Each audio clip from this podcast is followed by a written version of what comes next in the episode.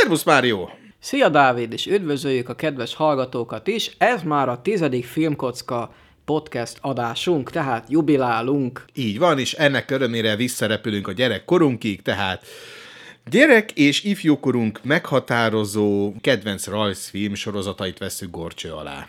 Milyen szempontok szerint választottunk? Amikor mondtad, hogy legyen ez a rajzfilmes, rajzfilm sorozatos epizódunk, először megnyitottam a csakráimat, lementem alfába, és körülbelül kettő-három sorozat címet tudtam összeszedni, és azokat is tulajdonképpen a 20-as éveim legelején láttam. Ahogy egyre jobban meditáltam, mantráztam egyszer, csak kitárultak a kapuk és döltek az emlékek. Annyi rajzfilm sorozat jutott eszembe, amiket nagyon szerettem, amikről rengeteget, rengeteget, rengeteget, nagyon-nagyon hosszan tudnék csak én mesélni, és még rólad nem is beszéltünk. Oké, okay, köszönjük szépen, akkor ennyi voltam. Sziasztok, Dávid! Szervusztok! Aztán nekiálltam szűkíteni mégiscsak, hogy ugye te mondtad, hogy ne a kedvencekre menjünk rá, ne csak a kedvencekre, hanem olyanokra is, ami valamilyen módon hatással is voltak ránk. Meghatározó. Meghatározó. Igen. Sőt, egyébként az első tervek szerint itt még a filmeket és a sorozatokat egybevettük volna, csak aztán akkora mennyiség gyülem lett föl, hogy muszáj volt ezt valahogy kezelni, és ketté vettük emiatt, úgyhogy most csak a sorozatokról fogunk beszélni, egy későbbi adásban pedig filmekről, tehát rajzfilmekről, kedvenc és vagy meghatározó rajzfilmekről, de most sorozatokról.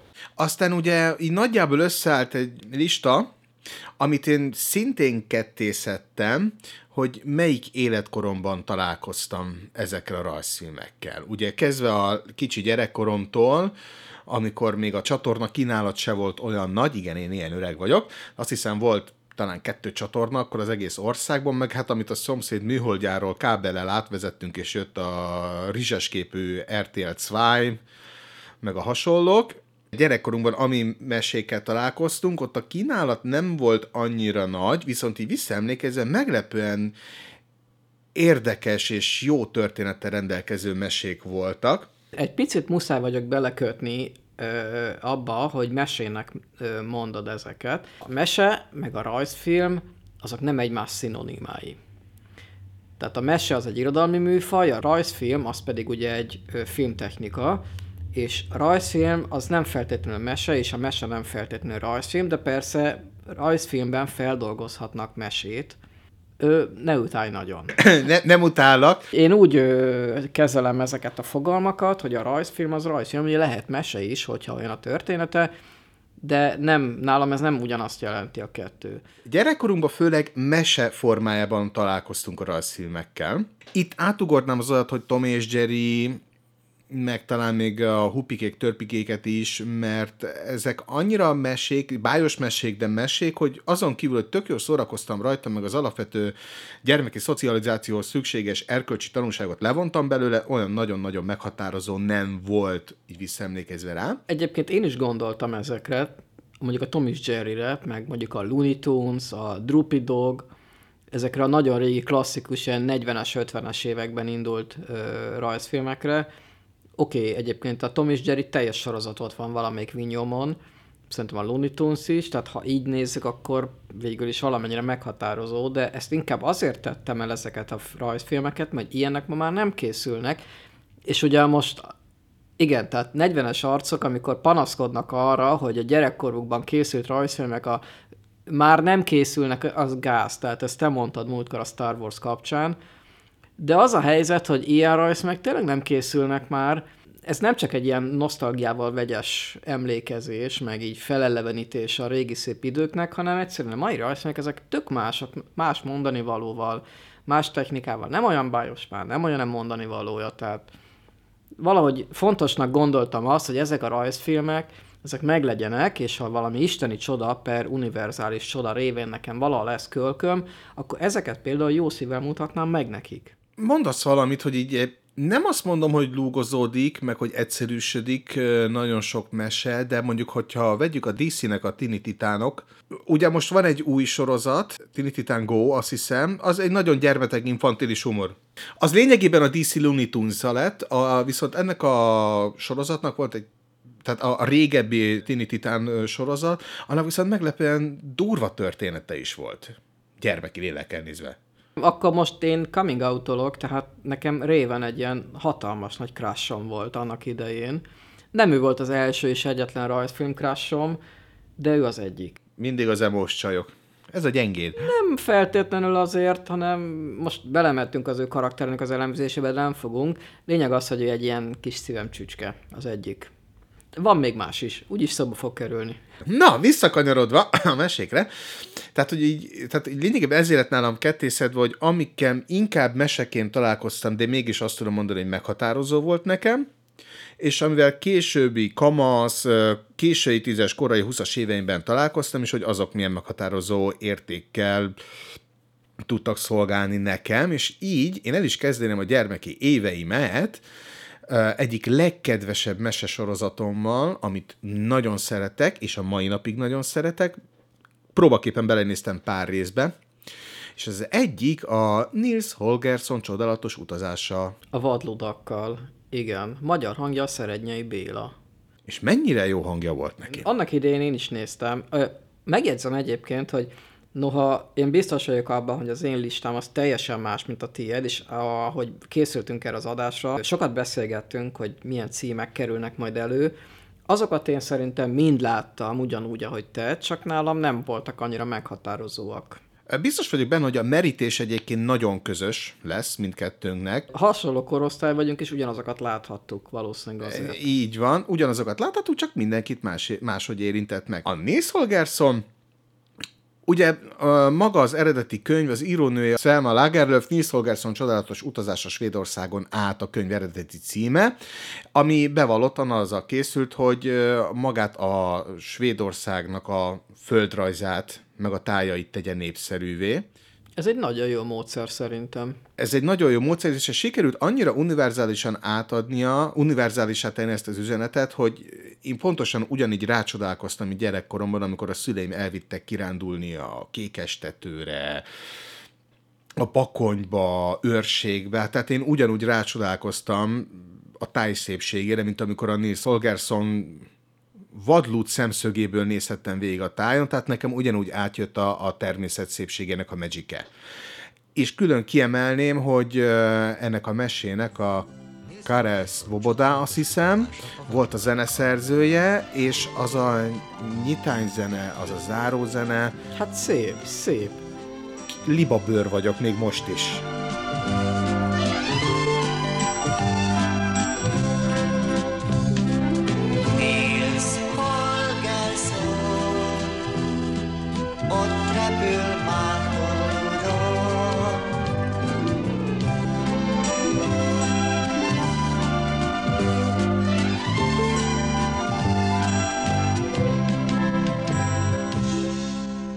Ezekre egyébként én is mind emlékszem. Ahogy most így beszélgetünk erről, jönnek nekem is vissza az emlékek. Ö, szerintem bármikor újra tudnám egyébként én is nézni ezt a sorozatot. Én próbáltam, ott ragadsz előtte. Tehát eleve az, hogy meghallod a zenét, meglátod a csodálatos képeket, gyönyörű rajzok vannak, megszólal ez a zene, és kész, lent vagyok alfában, és csak nézem. Miért van az, talán tudod rá a választ, hogy picit hasonló a rajztechnika, mint az animéknak. Mert azt hiszem ezt is egy japán stúdió készítette. Ugye a, a karakter, hát ma, ma már ezt úgy mondanák, hogy a character design, tehát a figura terveket, azokat szerintem szintén esetleg valamilyen japán ö, művész alkothatta meg? Ezt erről tudsz valamit? Azt tudom, hogy hogy a japán rajzfilm stúdiók egyébként meglepően sok európai mesekönyvet dolgoztak föl rajzfilm sorozat formájában. Maja Méhecske, Vili Fog utazásai, Nils Holgersson. Igen, igen, igen. És egyébként megfigyelhető az, hogy az animáció, meg mondjuk a szájmozgás, ez mennyire jellegzetes ilyenkor. E, igen, teljesen jellegzetes. Néha meg, még... meg az ilyen basic karakter design. A basic karakter, néha azt mondom, hogy néha még egy-egy textúrát föl lehet fedezni itt, hogyha már egy felnőttebb szemmel nézegeted ezeket. A japán rajzfilm stúdiók rengeteg mesekönyv, európai mesekönyvet dolgoztak föl, európai koprodukcióban készítették ezeket a sorozatokat. Ugye a 80-as évek vége, 90-es évek eleje, amit én össze tudtam szedni különböző információkba, az egy nagy japán gazdasági boom egy hatalmas japán gazdasági fellendülés indult be, és kitalálták azt, hogy a japán gazdaságnak, a japán termékeknek a lehető legszélesebb közönségre a világon el kell jutni. és ezáltal, hogy európai meséket dolgoztak föl, valószínű ez is közrejátszott benne, hogy így nyertek a különböző japán tévétársaságok teret az európai piacokon. Lehet. Nekem most hirtelen eszembe jutott az is, hogy japán-magyar koprodukciók is készültek, legalább egy. Melyik volt az? Nem a Hercegnő és a Kobold. Én úgy tudom, hogy volt egyébként japán-magyar ö, együttműködés. Ahogy egyébként rengeteg ö, más ország és magyar stúdió együttműködés is volt. Az egyik szémcsücske rajzfilm is közéjük került ki. Olyan jó volt újra elmerülni ezekben. Hát merülje vissza, mert valószínűleg ezekről a címekről te tudsz többet, mert én bevallom, hogy most nézem így a címlistámat, még 90-es évek eleje, közepe onnantól vannak. Már mondjuk úgy, hogy a Cartoon Network generáció, noha Cartoon network sorozat mondjuk egy van csak, talán, nem, egyébként van több is, de akkor most vegyük úgy ugye ketté, hogy Cartoon Network előtti és utáni időszak. Nem feltétlenül kell, hogy a Cartoon network is menjen, ez inkább ilyen időbeli ö, felosztás. Rendben, akkor én még maradnék a pre-Cartoon Network időszaknál, mert, mert még van, van, van. Tehát, hogy a, az egyik, ez nekem ez a Nils Holgersson. Kezdve azzal, hogy amit nagyon szerettem benne, hogy mennyire nem tudott csapatként működni a Nils karaktere a vadudakkal, és hogy mennyire átalakult benne ez egyébként, hogy a csapat része akart válni, és a csapat be is fogadta. Karakterfejlődés. Tehát, tehát tulajdonképpen úgy veszük rajzkinként, nekem ez lehetett az egyik első karakterfejlődés, amit végigizgultam, mert ha nem is emlékszem minden epizódra, azokra az epizódokra emlékszem leginkább, hol valamelyik karakter valami változást ért el.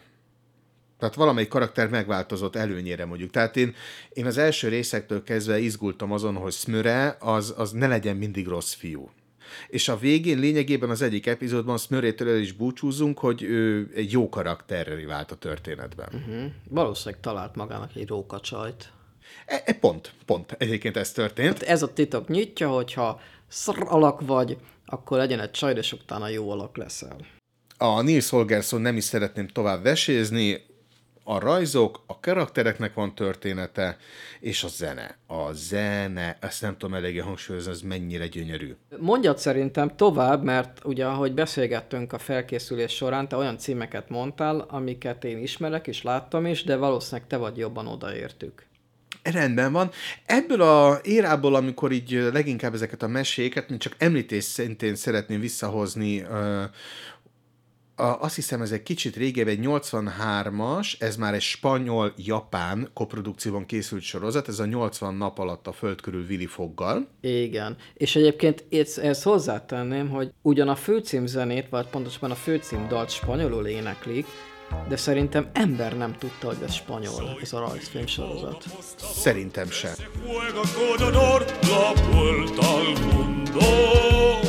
Aventurero y gran señor y casi siempre ganador. Son 80 días, son 80 nada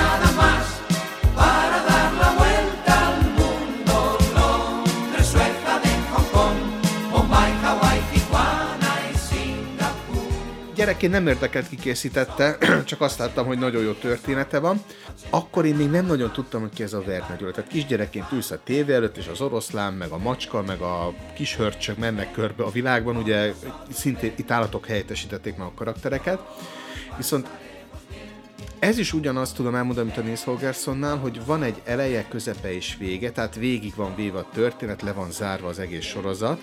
Ennek a sorozatnak én konkrétan az utazás izgalmát köszönhetem. Amennyire kevesen hiszik el rólam, hogy egyébként egy ember szerető fazon vagyok, én nagyon szeretek utazni. És ez az utazás izgalma, ez, ez, ez nekem még mindig az első képek úgy villanak be, ahogy megérkeznek egy új országba a Willy Foggék, és ú, ez melyik ország lesz? Jú, itt milyen emberek lehetnek? Ú, itt milyen édességek vannak, ez a mai napig megvan egyébként, tehát engem ez, ez az első a kulturális kommunikációból, hogy what kind of desserts you have. Igen, érdemes egyébként mindig, hogy az ember egy új országba vagy új helyre látogat, akkor az első az mindig az, hogy milyen kaja És van. tehát ez, ez, mondom, ez nekem az utazást.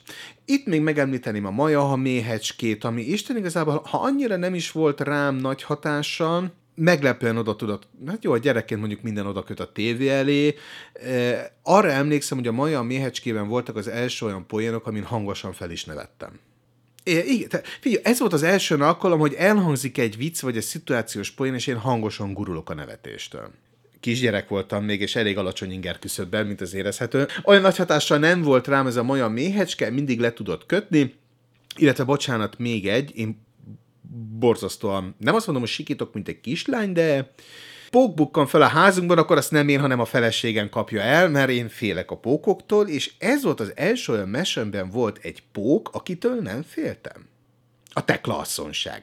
Aztán még uh, már csak kettő sorozat van ebből a Pre-Cartoon Network érából, az egyik pedig, vagy csak egy?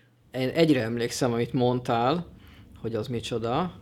Ja igen, van kettő, kettő, kettő. Másik nagy kedvencem volt, ennek a hatását később értettem meg. Na most, és ez a mese nem más, mint a csip csup csodák, csip csup csodák, csipi csupi csipi csupi csupi csodák.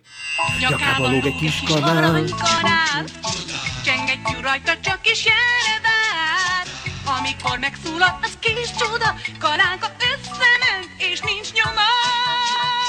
Könnyű és nehéz is az életünk, néha már azt se tudjuk, hol a fejünk. De hogyha érdekel a rejtelem, ebbe a mesébe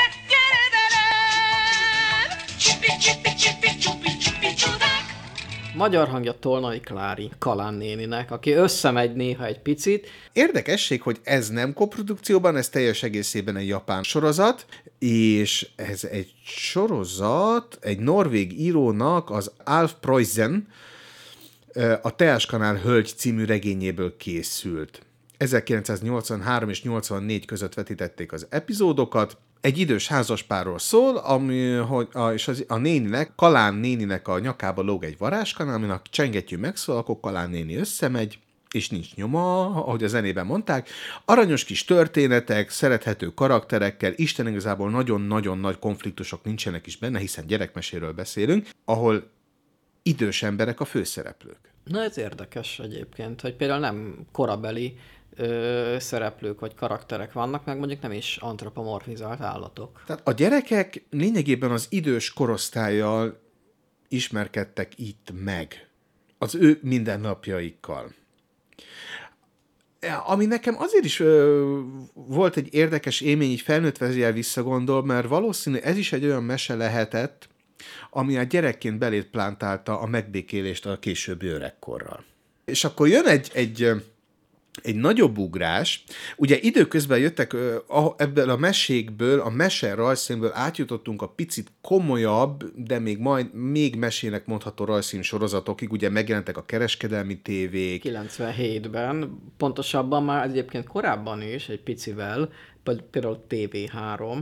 Tehát, hogy ezekből a gyermeki mesékből ugye megjelentek a, a német és az osztrák kereskedelmi tévéken azok a kicsit idősebbeknek szóló, tiniknek szóló rajzfilm sorozatok, mint a Tini Ninja Teknőcök, az Igazi Szellemírtók, a Pigyó felügyelő, amik nagyon jó kis történetek, de úgy nagy hatással nem volt rám, és akkor egyszer csak jött egy francia uh, skifi rajzfilm sorozat, fantazi, ne, inkább skifinek nevezem, skifi rajzfilm sorozat, aminek egy annyira erős története volt, ami a mai napig teljesen megállná a helyét egy... Egy minisorozatban akár, nem? Minisorozatban, és ez pedig az elsüllyedt világok. A zene nagyon fontos a, a meséknél és a rajzszíneknél is, e, és itt is egyébként a, a magát a, az intro, a, be, a, a beköszönő zenét, meg a leköszönő zenét szeretném kiemelni, hogy mennyire gyönyörű, és mennyire szépen e, éneklik magyarul. Volt, nem is olyan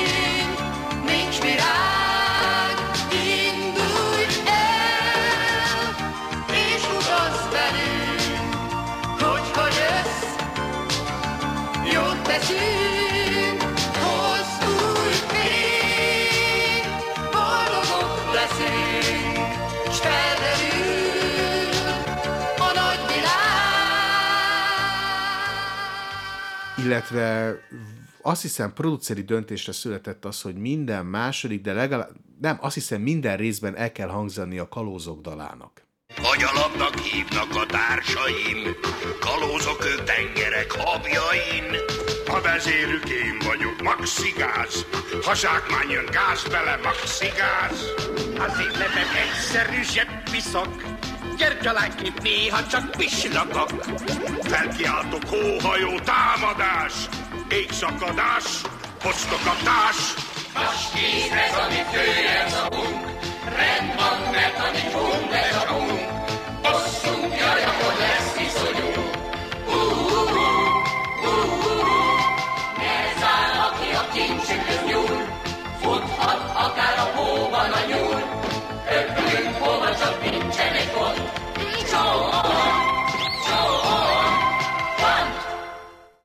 Szóval ez már egy meseként tálalt, keményebb skifi sorozat. Elsüllyedt világokról, mi meglepő, föld alatti utazásokról, erekék megtalálásáról, az ember és a természet és a geológia filozófiai kapcsolatáról. Hát ez egy ilyen több rétegű, posztapokaliptikus, skifi, fantasy, keverék szerűség.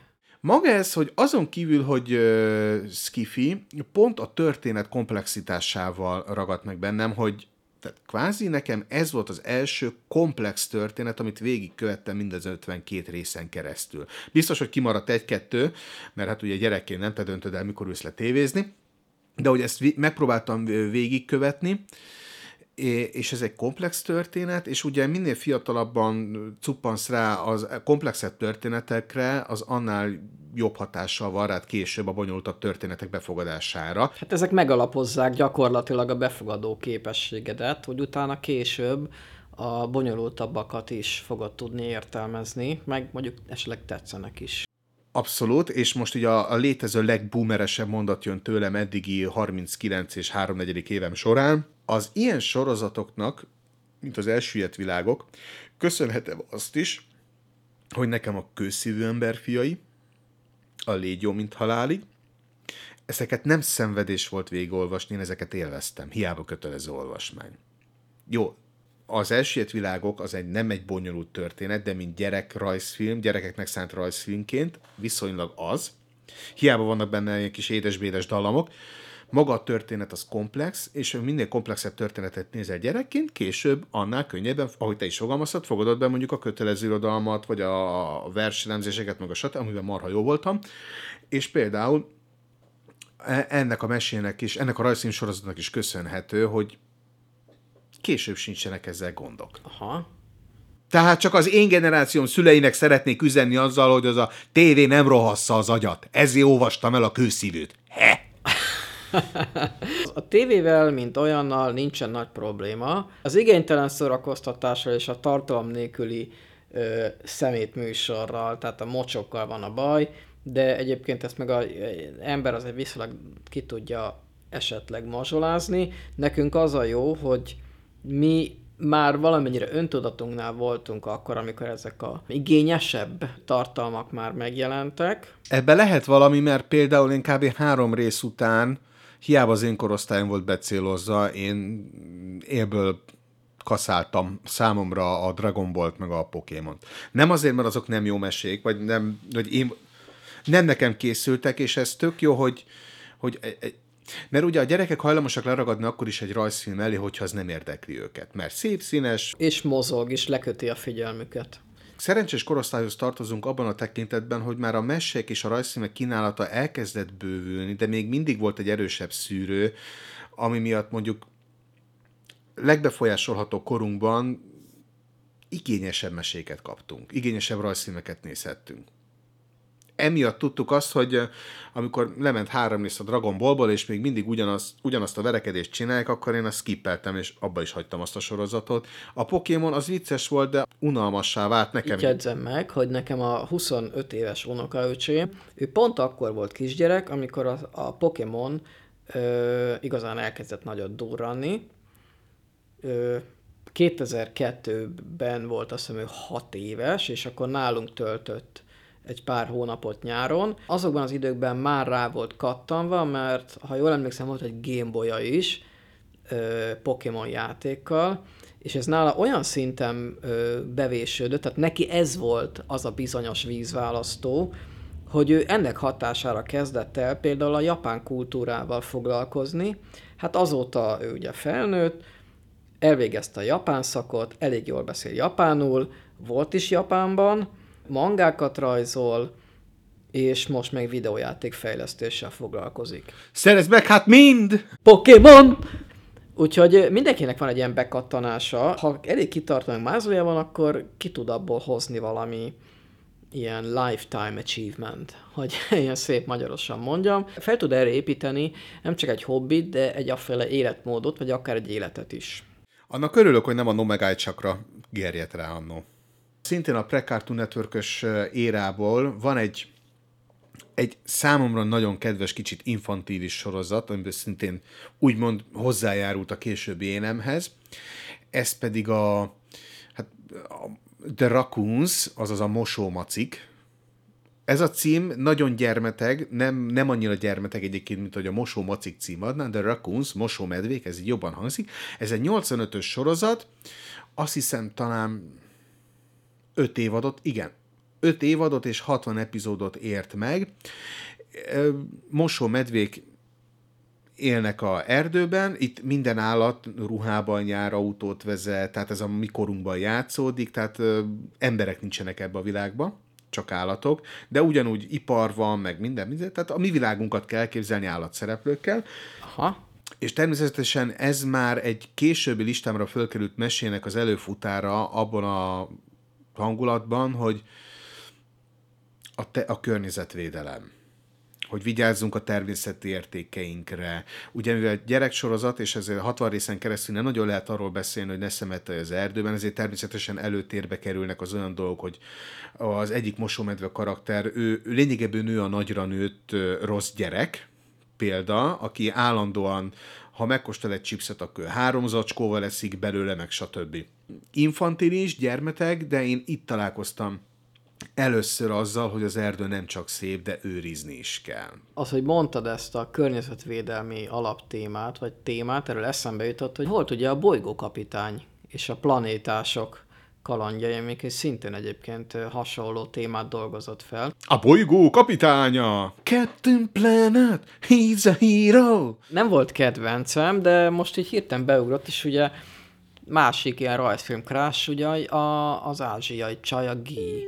Én Ilyen, fe, ilyen szemmel még nem néztem azt a sorozatot. Egyébként Hát a bolygó kapitánya is, is fölkerült így a, az én repertoáromba erre az adásra. Elérkeztek a 90-es évek, kinyílt a világ, gyűjt a, gyűjt a szabadság, meg azzal együtt minden, ami ezzel jár. Kolbászból építettük a kerítést. E, Nagyjából igen, és tejföllel kentük be.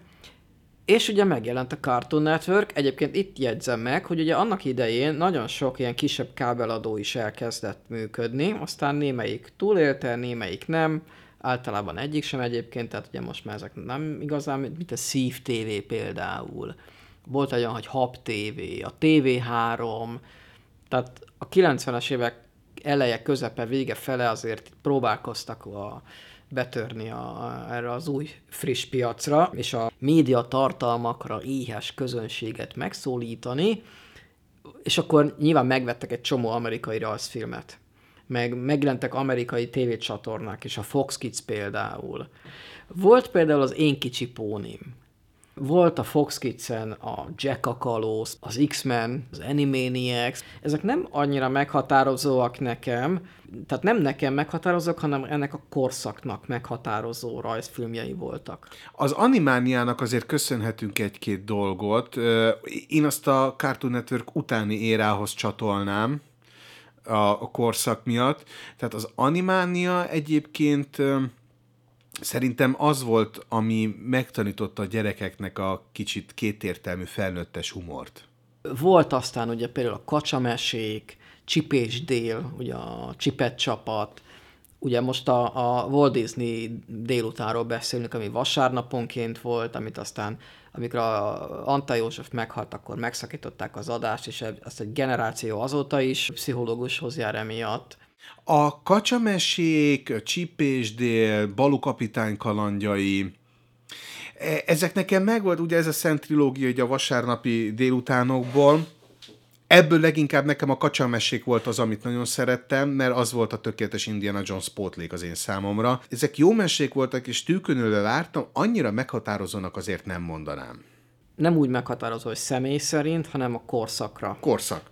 Aztán elkezdődött a, a, a Cartoon Network, és ugye először még csak angolul. És a kínálat, a kínálat se volt az, mint mondjuk pár évvel később, ugye az a Cartoon Network elején. Azért, mert ugye a Cartoon Networknek a tulajdonosa Ted Turner volt, a CNN-nek a tulajdonosa, uh-huh. aki ö, megvette, vagy az ővé volt, ezt nem tudom pontosan, de azért, hogy rendelkezésére állt a Warner Brothersnek a rajzfilm ö, állománya. De úgy full az egész. A teljes könyvtár, így van. És azért tudott bemutatni klasszikus akár 60-as, 70-es, 80-as években készült rajzfilmeket, plusz ugye még a legnagyobb klasszikusokat a 40-es, 50-es évekből, tehát a Looney Tunes, tehát ugye a bolondos dalamokat, a Tom és jerry a Droopy Dog, Popeye a tengerész. azt is igen, A, én tudod, nekem ott volt az első megdöbbenésem, ugye lemente a Flintstones család is angolul. igen.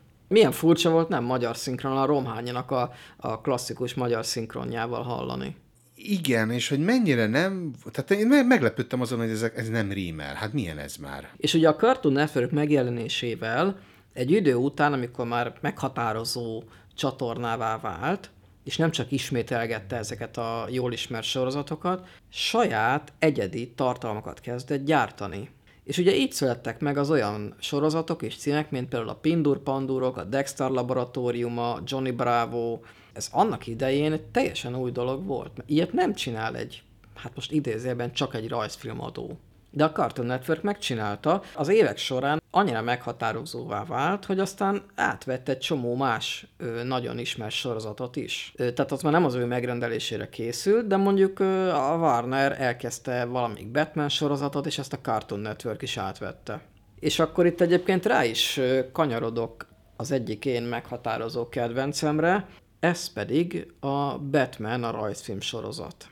Ugye volt 89-ben a, a Tim Burtonnek a, az els, tehát azt nevezhetjük az első nagy valódi Batman adaptációnak, utána 92-ben a Batman visszatér, és ugyanebben az időszakban debütált a Batman The Animated Series is, Ez hangulatában egyébként hasonlított a Tim Burton világhoz, nem? Abszolút hozta, abszolút hozta, tehát ez a, az Art Deco-t akarták egy kicsit vegyíteni egy ilyen sötét stílussal, és akkor így találták ki a Dark Deco ö, fantázia nevű rajzfilm stílust, ami egy ilyen kicsit ezt, tényleg ez az Art Deco-s stílust keverte a 40-es éveknek a noáros hangulatával, és egy ilyen abszolút egyedi dolog jött létre, és ugye én nagyon rá, rá voltam akkor kattanva a Batman figurára, főleg az első film miatt, és akkor engem ez a sorozat, ez nagyon-nagyon beszippantott, és ma is egyébként ez szerintem a, a valaha készült egyik legjobb Batman adaptáció.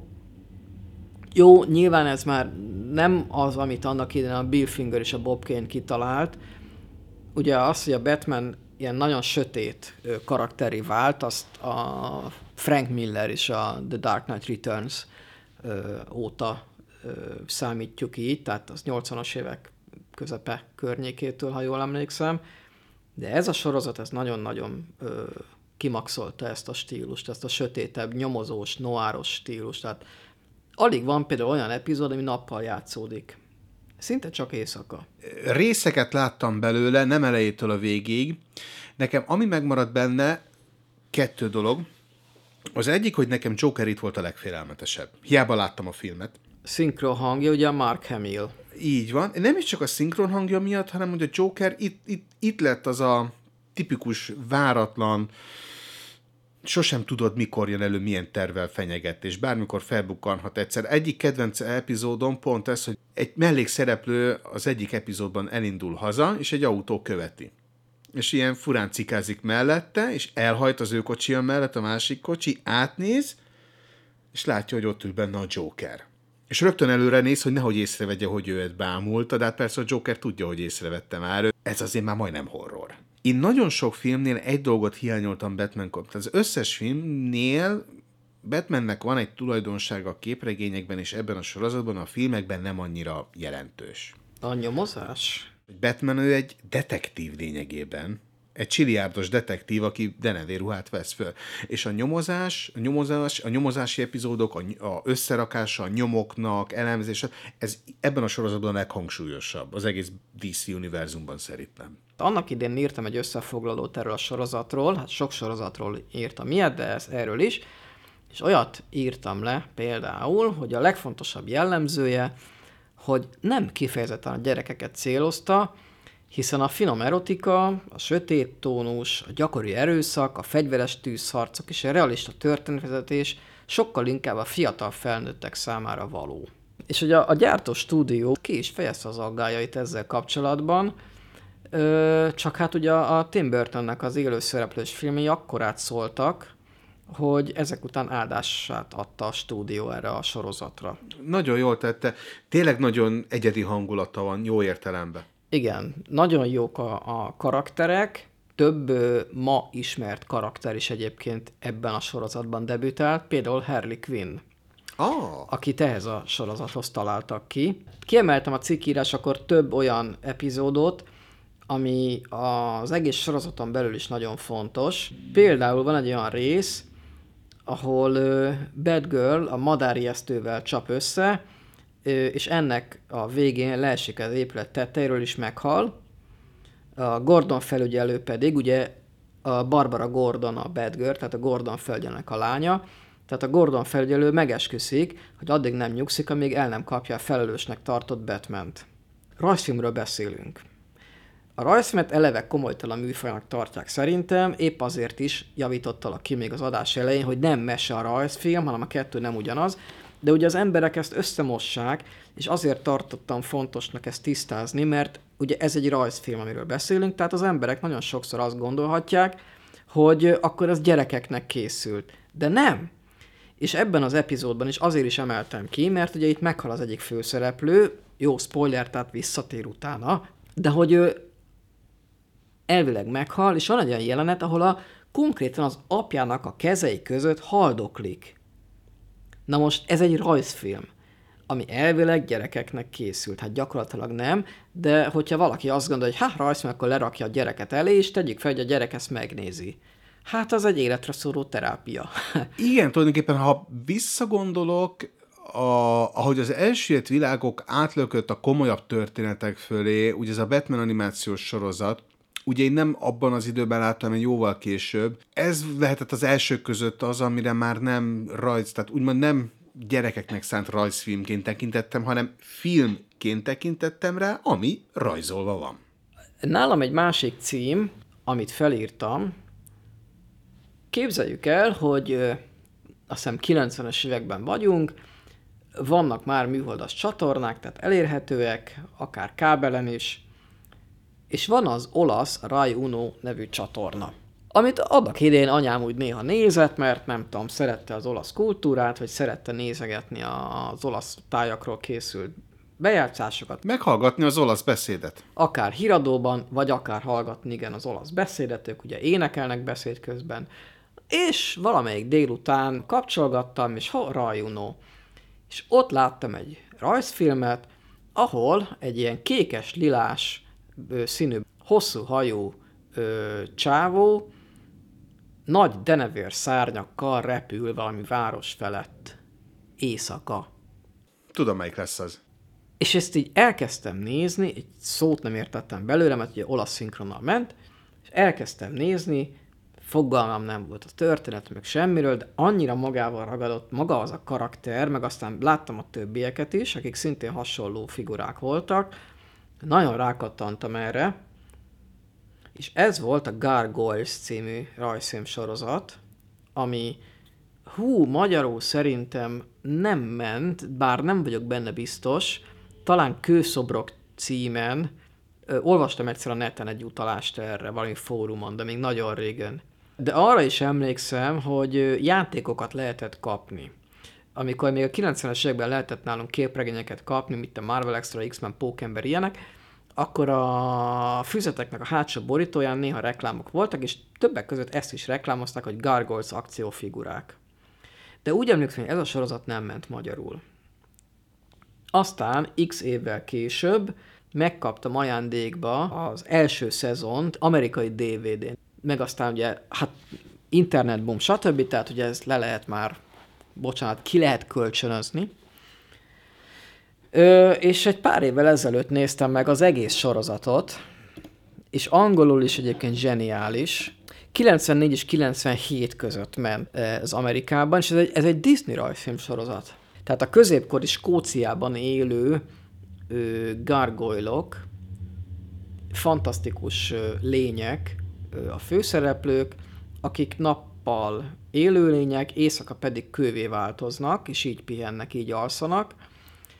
Ö, és az emberek annyira rettegnek ezektől a lényektől, hogy elpusztítják őket, meg van benne varázslat, mindenféle olyan konfliktus, aminek a végén ők kikötnek a 20. század végi New Yorkban, és újra életre kelnek, és egy számukra teljesen ismeretlen helyre kerülnek, és egy teljesen ismeretlen környezetben kell élniük és beilleszkedniük, ami vicces szituációkat, de persze kellemetlen szituációkat is teremt, mert ugye egy idő után nem lehet már az ő létezésüket titokban tartani, az emberek felfedezik őket, tudomást vesznek róluk, vagy hát ö, tudomásra jut, hogy ezek a lények léteznek, és ugye félnek tőle, tehát bejön itt a rasszizmusnak a témája is, és közben vannak kis mikro történetek is, meg mikroviszonyok is a figurák között, tehát árulás,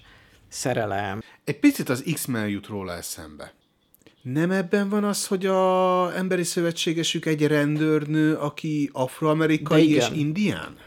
Keverék? Ö, nem, nem, nem Vagy afroamerikai. indi- őslakos? Ö, mindjárt, mindjárt mondom a nevét. Eliza.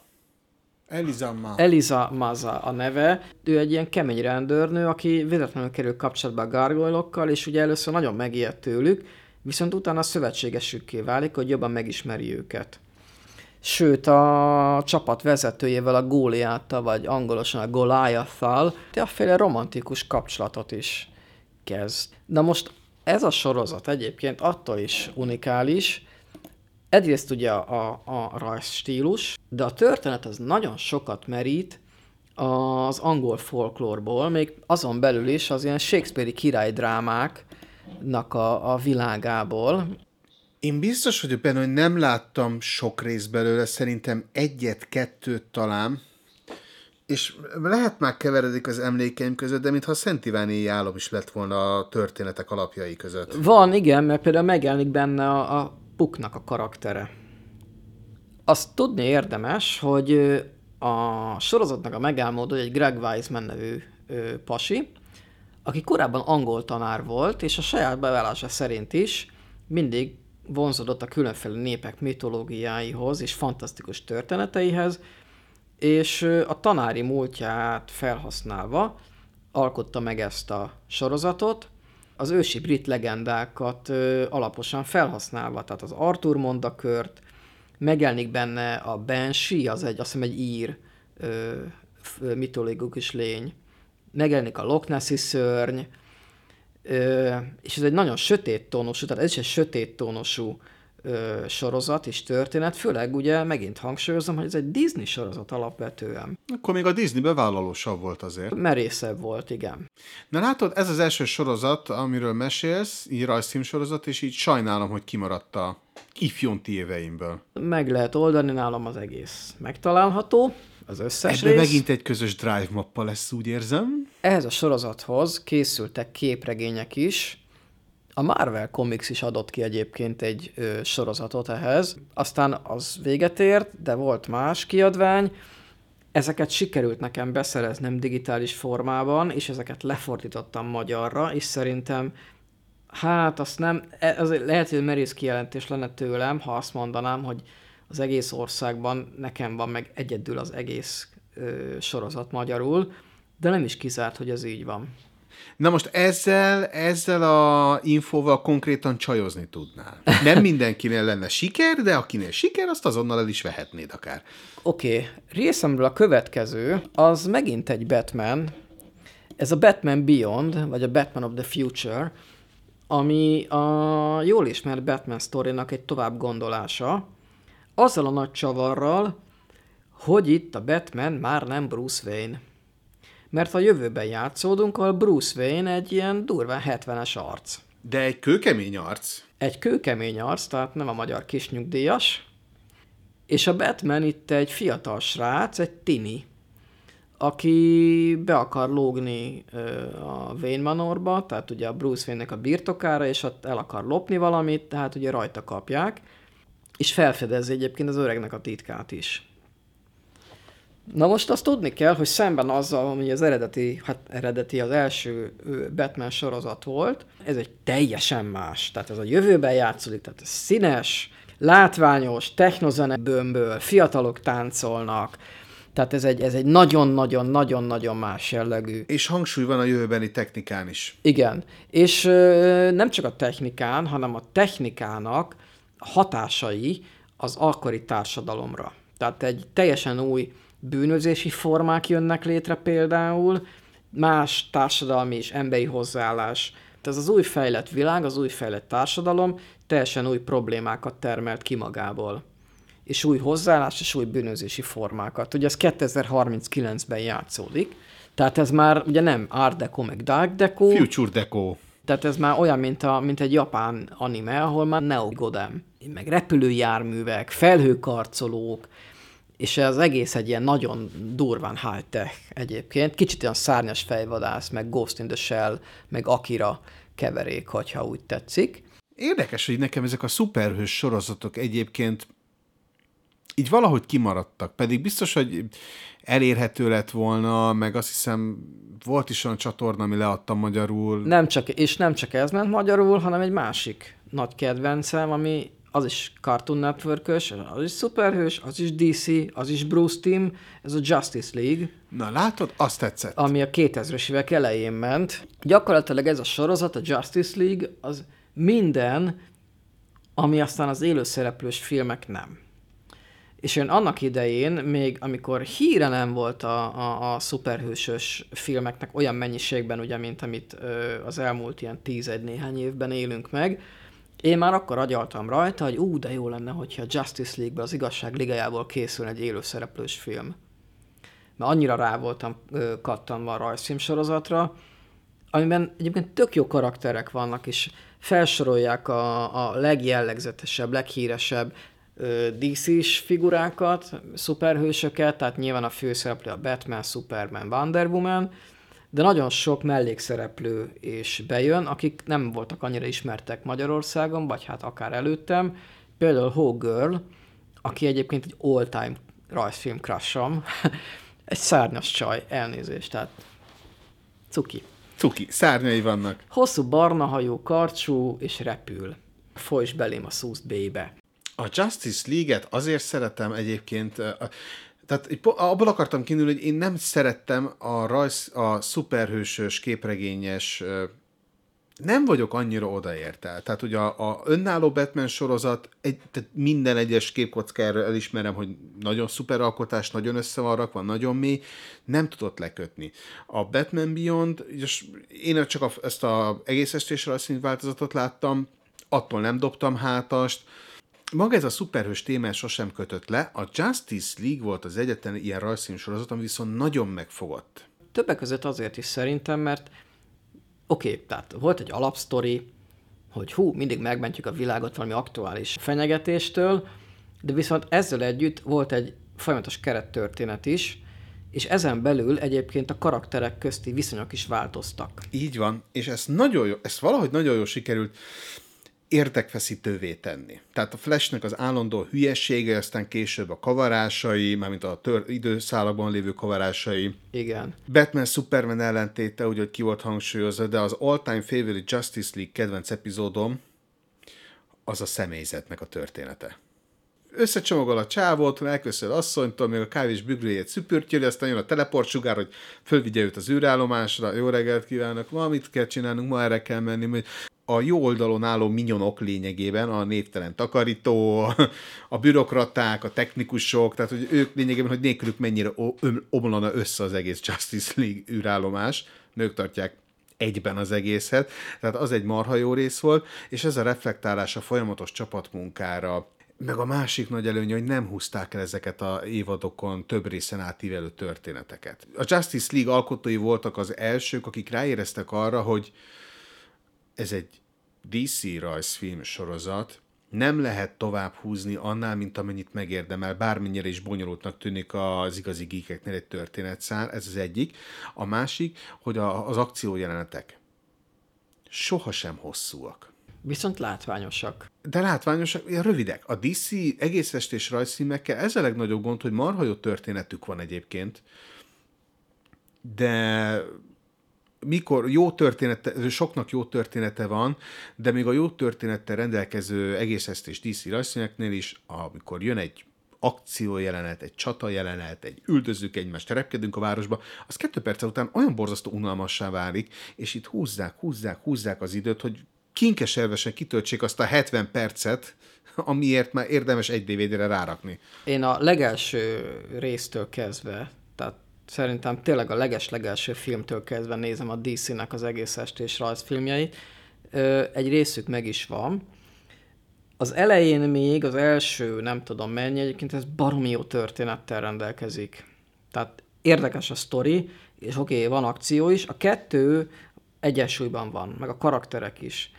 Az utóbbi pár évben ezek nagyon-nagyon eltolódtak egyébként az akció irányába, ahol már csak egy nagyon jelzésértékszerű történet van, hogy nagyjából indokoltá tegyék a folyamatos bunyót, ami egyébként tényleg rohadt unalmas. Mert unalmasak a karakterek, vagy nincsenek is karakterek, a sztori, meg a, a cselekmény, meg a fordulat az úgy leírható egy mondatban, nem érdekes már a film. Uh-huh, igazából. Pár évvel ezelőtt ez kicsit más volt még, megváltozott. Viszont a Justice League, a, tehát a sorozat, meg úgy, azt hiszem ez három évadot élt meg, a, a két évad a Justice League, és aztán a Justice League Unlimited. Ebben viszont baromi jók a, a mikrotörténetek, a folyamatos főtörténet is, a karakterek is, a karakterek közti viszonyoknak az alakulása. Nekem a kedvencem egyébként a Star Crossed című rész, azt hiszem az a, a második évadnak az utolsó két része, ha jól emlékszem, tehát évadzáró dupla epizód és az azért is érdekes, mert ugye a korábbiak során a zöld lámpás és a hógöl összejön. Viszont itt ebben az epizódban a hógöl gyakorlatilag árlóvá válik, mert ugye a saját faja megszállja a földet. És ő őrlődik a között, hogy segítsen a barátainak, vagy pedig hű legyen a saját népéhez. Hát nem spoiler, nyilván aztán a barátait választja, és a végén van egy marha jó jelenet, amikor civilben döntenek a Hogarnak a jövőjéről, hogy őt most kirakják-e a csapatból, és végül nem rakják ki elvileg, mert a Hogar saját maga kilép és elmegy. Aztán persze a harmadik évadban visszatér, tehát ő ilyen tartalékos taggá válik, aztán végül vissza tudja a bizalmat építeni, Később egyébként készült egy Young Justice című sorozat is, ugyanehhez a, a, a világhoz, ahol már ö, a Justice League-nek a tagjai, ők már mellékszereplők, és a főszereplők pedig fiatal új tagok, tehát tinik, akik egyébként szintén nagyon ö, érdekes történetekben szerepelnek. Azért szerettem, és azért szeretem még mindig ezeket a szuperhősös ö, filmeket, rajzfilmeket, és sorozatokat, hát mondjuk itt jegyzem meg, hogy én a Marvel univerzumot azt egy az egyben elengedtem már több évvel ezelőtt, tehát a filmek nekem, az élőszereplős filmek azok nekem valahogy nem, nem igazán tetszettek. A DC-nél ugyanígy. A rajzfilmekben viszont nagyon ritkán csalódtam. De ugye nekem ez abból jött, hogy én régen nagyon sok Pókembert, meg X-Men, meg Marvel Extra-t olvastam, tehát én gyakorlatilag ezen nőttem föl, 80-as évek legvégén, 90-es évek elején, közepén. Tehát nagyon mélyen belém ívódott ez a világ. Meg nem is az, hogy szűkruhás, köpenyes fiúk is, lányok, meg férfiak is, nők megmentik a világot az aktuális főgenyától, hanem az ő emberi sorsuk, ami, ami nagyon meg tudott fogni, és az a kettőség, hogy van a szuperhős, és van az ember. És hogy ez a kettő hogyan egyeztethető össze egymással. A rajzfilm sorozatok, mint képregény, mint szuperhősök, ezek sosem fogtak meg. Tehát érdekes módon az X-Men se. Annyira egyébként engem sem, bár a 2000-es filmhez készült az X-Men Evolution című sorozat, az, az megvan, ha jól emlékszem. Ez picit olyan dö- döcögősen indul be, meg szokni kell a karakter dizájnt is, de aztán a sztori egyébként elég jó magára talál a vége felé. Hát az nekem már úgy teljesen kimaradt. Tehát én ugye onnantól kezdve, hogy középiskolába csöppentem 14 évesen, így a, így a rajzszímek, rajzszím sorozatok nagyon sokat veszítettek a jelentőségükből. Fölfedeztem a moziba járás haverokkal csodálatos világát, ráadásul ugye a 90-es évek közepéről beszélünk, amikor így elkezdett tömleni nagyon sok jó film a mozikba. Ráadásul akkor nem egy hétig, hanem több hónapig voltak műsoron a filmek, új multiplex élmények, stb. Tehát én rengeteget, rengeteget jártam osztálytársakkal moziba, haverokkal, barátokkal, édesapámmal is nagyon szerettem moziba járni. Tehát, hogy nagyon, tehát inkább a mozifilmek felé fordultam, és valahogy ez az epizódikus sorozatosság elvesztette a jelentőségét, mert nem akartam már, a, tehát egyszer nem akartam azzal foglalkozni, hogy ilyen három résznél tovább még azon számoljak, hogy mikor jön ez, mikor jön az, ráadásul egy hét múlva lesz, mire fogok emléket. Tehát ez a totál elvesztettem a sorozatok iránti érdeklődésemet, aztán jött a főiskolaira, na és itt kezdődött a, a második reneszánsza számomra a rajzfilm sorozatoknak. Itt már nem beszélünk annyi sorozatról, ö, tulajdonképpen még a bolygó kapitányát azért idehoznám. Abból se láttam minden részt, ráadásul nekem már, már nekem volt cinkesen kidolgozott az a mindenki szeret mindenkit ábránd, viszont ez volt az első ugye te most már a második olyan rajzszín sorozat, konkrétan nem, a, nem csak azt akartam, hogy nem szemetelni, hanem esetleg személygyűjtő akciókban is részt venni. És részt vettél? Igen, meg spórolni a vizen, nem kidobni az izéket, meg stb. Tehát ezt köszönhetjük a bolygó kapitányának. Jött a 20-as éveim legeleje, és akkor felfedeztem magamnak olyan, itt három sorozatot írtam föl, négyet, és amit nagyon-nagyon imádok, a hihetetlen eredeti ötlete miatt, ez a Fosterék háza képzeletbeli barátoknak. Érdekes egyébként, az magyarul jobb.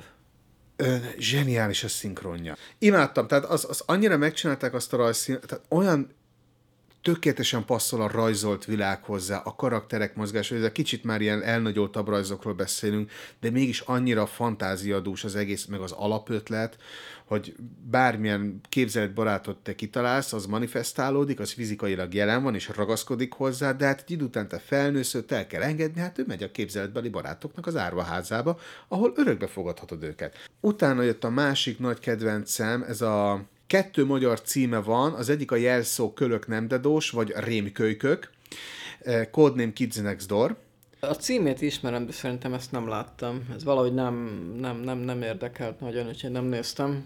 Na, akkor erről mesélek egy picit. Ö, Érdekes az alapfelvetése, tehát, hogy vannak a, van a, van a világban a gyerekeknek a titkos ügynökség, a titkos szervezete, Codename Kids Next Door, és ö, ők harcolnak a gonosz felnőtteknek az olyan dolgai ellen, mint a kötelező fogmosás, az iskolaszünet, a csengő, tehát megvan a párhuzam, az egész, ez, ez, brokkoli teszik az egyik gyerek, akkor véletlenül brokkoli teszik valaki, akkor hirtelen berúgják a háznak az ablakát a gyerek komandósok, és megmentik, és kiszedik a brokkolit belőle, és cukrot adnak neki. Infantilis, viszont fordított pszichológiával működik mert hogy harcolnak a gonosz fogorvos ellen, és nagyon büszkék magukra, de mindegyiknek rohad a foga, meg fáj a foga, meg hasonlók. Tehát ez a fordított pszichológiával próbálják nevelni a gyerekeket, Viszont az érdekes, hogy olyan csapat dinamika van itt a főszereplő gyerekek között, ami a Justice League-ben nincs gyerekrajzfilmről beszélünk, tehát ahhoz kell igazítani, de hogy minden karakter a, a maga jellemző stílusát viszi végig az egész sorozatban. A vagány, de azért félős, a kőszívű, de, de azért mégiscsak érzelgős, a dagi, de nagyon zseni. Ráadásul ez a sorozat önmaga paródiája is egyben. Tehát itt csodálatos szerkezeteket, tehát űrhajók vannak építve fából, és akkor már érted, hogy miért fából vannak, mert a gyerekek ezt az egészet csak elképzelik. Nagyon jó ki van találva, hogy itt próbálják folyamatosan áttörni ezt a elképzeljük, hogy harcolunk a felnőttek ellen, de még harcolunk a felnőttek ellen részt, e, epizódokat. Zseniális, tehát nagyon tudom javasolni. Ez konkrétan a, a, a vettiszta szórakozás számomra. Na és mi a harmadik? A Jennifer Lee. A címét annak is ismerem, de én azt se láttam, úgy emlékszem. Hát ez egy két évadot megélt, vagy hármat, azt hiszem, Cartoon network néztük, feleségemmel ez az egyik nagy kedvencünk a jelszó kölök nem dadós mellett. A története az, hogy van egy átlagos ázsiai kislány, az Egyesült Államokban él a családjával, és ö, megörökli nagyanyjától azt a tulajdonságát, hogy ő küzd az emberekre törő gonosz szellemek és démonok ellen.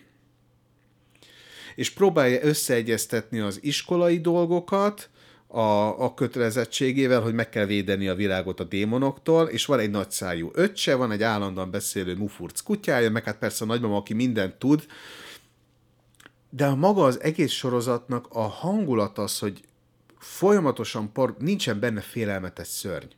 Ami egyébként félelmetesebb szörnyek, de maga a főszereplő karakter, a kis csajnak a vagánsága az, ami nevetségesé teszi a szörnyeket és nem veszi magát komolyan. Tehát lényegében, ahogy a Kölök Nemdedós is kiparodizálja az összes létező James Bond filmet, meg Csillagok háborúja filmet, ugye Johnny Perdi is kifigurázza az összes kung fu akciófilmet, ázsiai akciófilmet, és folyamatosan kifigurázza azt is, hogy az, egy, hogy az, az amerikaiak szemében az ázsiai kisebbség mik az előítéletei. Ezt nem is lövöm el, mert hát ha beletalálsz egy-két részben, zseniális. És azt hiszem, itt köszöntem el egyébként a rajzszím sorozatoktól, mint olyanoktól, hogy úgy nézzem, hogy történetileg hatással legyen rám, mert egy nagyon szép története van, amit úgyse tudnak felülmúlni már szerintem sorozatban, ez pedig az Avatar. Jaj, ezt akartam mondani. Avatar az utolsó léghajlító. Ez egy nagyon-nagyon-nagyon nagy kedvencem szintén. Gyönyörű története van, gyönyörű megható jelenetekkel, szerethető karakterekkel. Én csak az eredeti három évadot láttam, de mert ugye voltak ilyen utána ilyen különböző részek, de megmondom őszintén nem. Nekem ez a három évad a teljes kerek egész. Volt egy folytatás ennek a Korra legendája, ami úgy hát nem rossz, jól viszi tovább a sztorit valamennyire, de nem tudja megismételni, főleg azt a bizonyos gyermeki ártatlanságot és őszintességet nem sikerült átemelni. Meg az így jegyzem meg, hogy az alkotók, ők nem akarták a szándékok szerint folytatni az avatárt, Így mert van. ők lezárták a történetet. Viszont ugye a Nickelodeon, a tévécsatorna, ami megrendelte ezt a sorozatot, ők gondolták úgy, hogy hát ezt folytatni kell, és akkor jó, hát meggyőzték az alkotókat, hát nyilván volt az a pénz, és akkor ők meg azt mondták, hogy jó, a szívüket annyira már nem tették abba bele. Nem rossz egyébként, tehát a Korra legendája, de nem annyira jó, mint az Avatar. Az a három évad, az egy gyönyörű, kerek egész. Imádom. Tehát az egy szép történet. Imádom ezt a közelebbről nem meghatározható feudális Ázsiára hajazó tájat, Igen, meg nem magyarázzák a világot, hanem csak benne vagy. De nagyon ezekkel a kis finom apróságokkal nagyon jól tudják leírni, tehát az eszközökkel, a ruhákkal, a ö, fantázia lényekkel, amik mostani állatoknak a keverékei, de minden kacsa meg teknősnek a keveréke. Belemagyarázhatod egyébként az, hogy ez egy, egy posztnukleáris világban, vagy pár ezer évvel, elővilágban. Én szerintem egyébként egy teljesen más világban járunk, ezt mindenki maga eldöntheti. Ezt a sorozatot az elejétől a végéig összerakták, és valahogy ezzel voltam úgy, hogy na, ez, ez megadott nekem mindent, ennél többet én egy rajzszintől már nem kaphatok. Az, hogy ezt rajzolták, nem meghatározó. Tehát ez egy élőszereplős filmen is pontosan ugyanúgy tudna működni. Az, hogy ezt rajzolták, ennek annyi előnye van, hogy így időzeben olcsóbb, mert mondjuk kevesebbe kerülnek a speciális effektek. Én azt mondom, hogy a rajz, a, kellett neki a rajzolt forma, nem azért, mert nem lett elég komoly, nem lett volna elég komoly egy élőszereplős változathoz, az, mint tudjuk, nem sikerült túl jól. Ugye azt annól beszéltük már valamelyik a Skiffy, az első adásunkban, hogy az animéknek az egyik titka, hogy, rá, hogy nagyon rá tudsz hangolódni a karakterekre, hogy a, hogy a rajzolt karakterek korlátozottak a nonverbális kommunikációs jelek visszaadásában. Ezért van az, hogy te sokkal könnyebben bele tudod magadat élni a karaktereknek az érzelmi világába, az érzelmi vonulában, hogy éppen a szeretetből tartanak a gyűlöletbe, a sértettségtől a viccelődésig, a haragig. Kiegészíted a hiányosságokat. Így van, te magad teszed hozzá saját magadat, ezért tudod magadat sokkal jobban beleélni egy olyan rajzszín, ami ráadásul még meg is ragadja a szívedet, és hát mint itt jelen esetben is néha ki is tépi. Lehet drukkolni egyébként ugye a szereplőknek, hogy... Izgulsz hogy, hogy a. Igen, többek között azért is például, hogy az Ang összejönne mondjuk a Katarával. No spoiler. Nekem Isten igazából itt a rajzszín sorozatok világait itt ezeket elengedtem, most már 40 éves vagyok, nem fogok követni egy rajz, nem fogok követni már sorozatokat sem nagyon Isten igazából.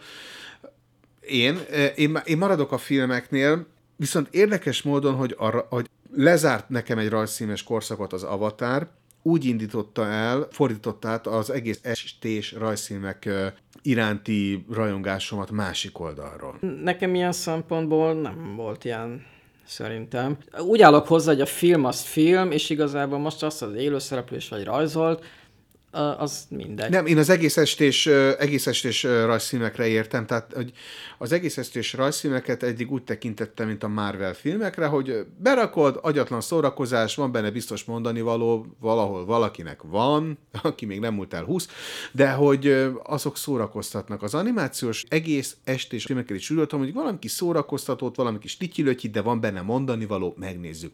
Na most az Avatar után nem az Avatar szintű történetet kezdtem el keresni ezekben az egész estés rajzfilmekben, hanem a, azt az érzelmi világot, amit az Avatar ültetett belém. Hát azt nagyon nehéz megtalálni. Nem nehéz, csak nagyon ritka, a Kubo például ilyen. Az nekem nagyon nem. Az nekem például az, egy, az nekem egy gyönyörű történet volt, de erről majd az egész estés uh, rajzfilmekre térjünk vissza. Szóval nekem úgy ez volt a rajzfilm sorozatos korszakomnak a vége, ezek voltak, amik talán nagy hatással voltak rám. Volt még kettő francia rajzfilm sorozat, az egyik az Egyszer volt, hol nem volt az ember, Igen, tehát az emberi belső szervezetében játszódó kis gonosz baktériumok, meg a szuper jó fej antitestek, az a tudomány tette számomra érdekessé. Tehát lenyűgözött az emberi testnek a működése, és ez egy nagyon-nagyon nagy ötlet volt, hogy valaki ezt kitalált, hogy ezt, ebből egy rajzfilm sorozatot csináljanak, hogy így működik a véred. edukációs célzattal. Így van, és ez az edukációs cél felhívta a figyelmet arra, hogy a, hogy a tudomány és az emberi test az egy milyen csodálatos dolog. Na, én még egy pár címet röviden megemlítenék. Az Avatarnak az alkotói készítették a The Dragon Prince, a Sárkány Herceg című sorozatot, ami a Netflixen megy. Ez egy fantasy sorozat, hát nyilván nem tudja megismételni az Avatarnak a sikerét, nem is erre törekszik természetesen, de nagyon jó az animáció, a zenéje, a karakterek, az egésznek van egy ilyen nagyon érdekes hangulata, az alaptörténet is jó, egy fantasy road movie-szerűség, ami szó szerint, tehát fizikai értelemben is egy utazás, meg szellemi értelemben is egy utazás. Egy herceg, meg egy elf harcos lány kell, hogy visszajuttassa meg egy sárkány tojást valahova, mert ezen múlik a világnak a sorsa. Nagyjából ez a sztori egyébként, és az ő viszonyuknak az alakulása az egyik ö, alapja a sztorinak. És egy másik, ugye szó volt a Cartoon Networknek a saját készítésű rajzfilm sorozatairól, ami kapcsán megkerülhetetlen a Gendi Tartakovskynak a neve, aki egy orosz származású amerikai animátor, rajzfilmrendező, és ő készítette egy pár évvel ezelőtt a Primal című sorozatot, egy ősember benne a főszereplő. Történeti szempontból nem éppen pontos, mert egy ősember dinoszaurusszal szerepel, ami ugye hát szociális távolságot tartottak 65 millió évet, tehát ez nyilván ez nem ö, valós. Viszont az a legérdekesebb ebben a sorozatban, hogy ebben nincsen dialógus, nincsen benne szöveg. Megvalósítja a filmnek az eszenciáját, ahol az történet és a szereplők, meg a szereplők közti viszonyokat csak és kizárólag a képek mutatják be. Tehát nincsen dialóg. nem beszélgetnek egymással. Tehát csak zörej van, csak zene, a főszereplő az csak ordít, meg csak hörög, tehát ő nem beszél. É, hát igen. A kommunikáció minden formája az gyakorlatilag csak ilyen, ilyen kiabálások, meg ilyesmik ö, útján történik. És mégis létrejön, tehát létrejön érzelmi kapcsolat a néző meg a, a szereplők között, bele tudsz helyezkedni a történetbe, át tudod ér, érezni a szereplőknek a helyzetét. Így van, és ne legyenek téves prekoncepcióink, azzal, hogy nincsen dialóg ősember és dinoszaurusz, hogy itt lényegében ebben a minisorozatban semmi más nem történik, mint hogy megküzdenek a természet erőivel. Nem, a történet ugyanis gördül lassan tovább, bonyolódik, háttérinfókat tudunk meg erről a világról, picit misztikusabb elemek is felbukkannak. Megtudjuk például azt, hogy mi történt a főszereplő családjával. Így van, ennél többet nem esélyen róla, mert egyébként tényleg meglepően jó fordulatok vannak benne, ahogy tágul ki a világ benne. A leges legvégén már egy beszélő karaktert is kapunk. Na, azt még nem láttam. Nem baj, nem, nem baj, ha spoilerezel, tehát én akkor is ezt, ezt mindenképp meg akarom nézni. De csak az, hogy de ez a dialógusra rendelkező karakter nélkül is egyébként ez a világ hihetetlenül színessé és gazdaggá válik, úgy, hogy nincsen benne párbeszéd. Dialógra nincsen szükség alapvetően egy filmben, tehát lásd a néma filmeket. Nem volt rá szükség, és mégis ö, teljesen érthető volt a történet, meg a szereplők közötti viszonyok. Olyan gazdag világábrázolást kapsz, amit igen kevés rajzfilmben. És akkor még egy, amit meg szeretnék említeni, még egy sorozat, ez nem más, mint a Scooby-Doo Mystery Incorporated. Ez nem a legújabb Scooby-Doo rajzfilm sorozat, ez egy picit régebbi, de 2000-es években készült már, 2010 és 2013 között. Aki látott már Scooby-Doo rajzfilm sorozatot, akár a legeslegelsőt, az tudhatja, hogy egy Scooby-Doo rajzfilm sorozat miről szól. Minden egyes epizódban lelepleznek valami állarcos figurát, akiről aztán kiderül, hogy az éppen a helyi, nem tudom, kiskirály vagy valaki, aki el akarja ijeszteni, ijeszteni az embereket arról a környékről, hogy övé legyen, nem tudom, valamilyen addig felfedezetten olajkút, vagy valami kincs, vagy ilyesmi.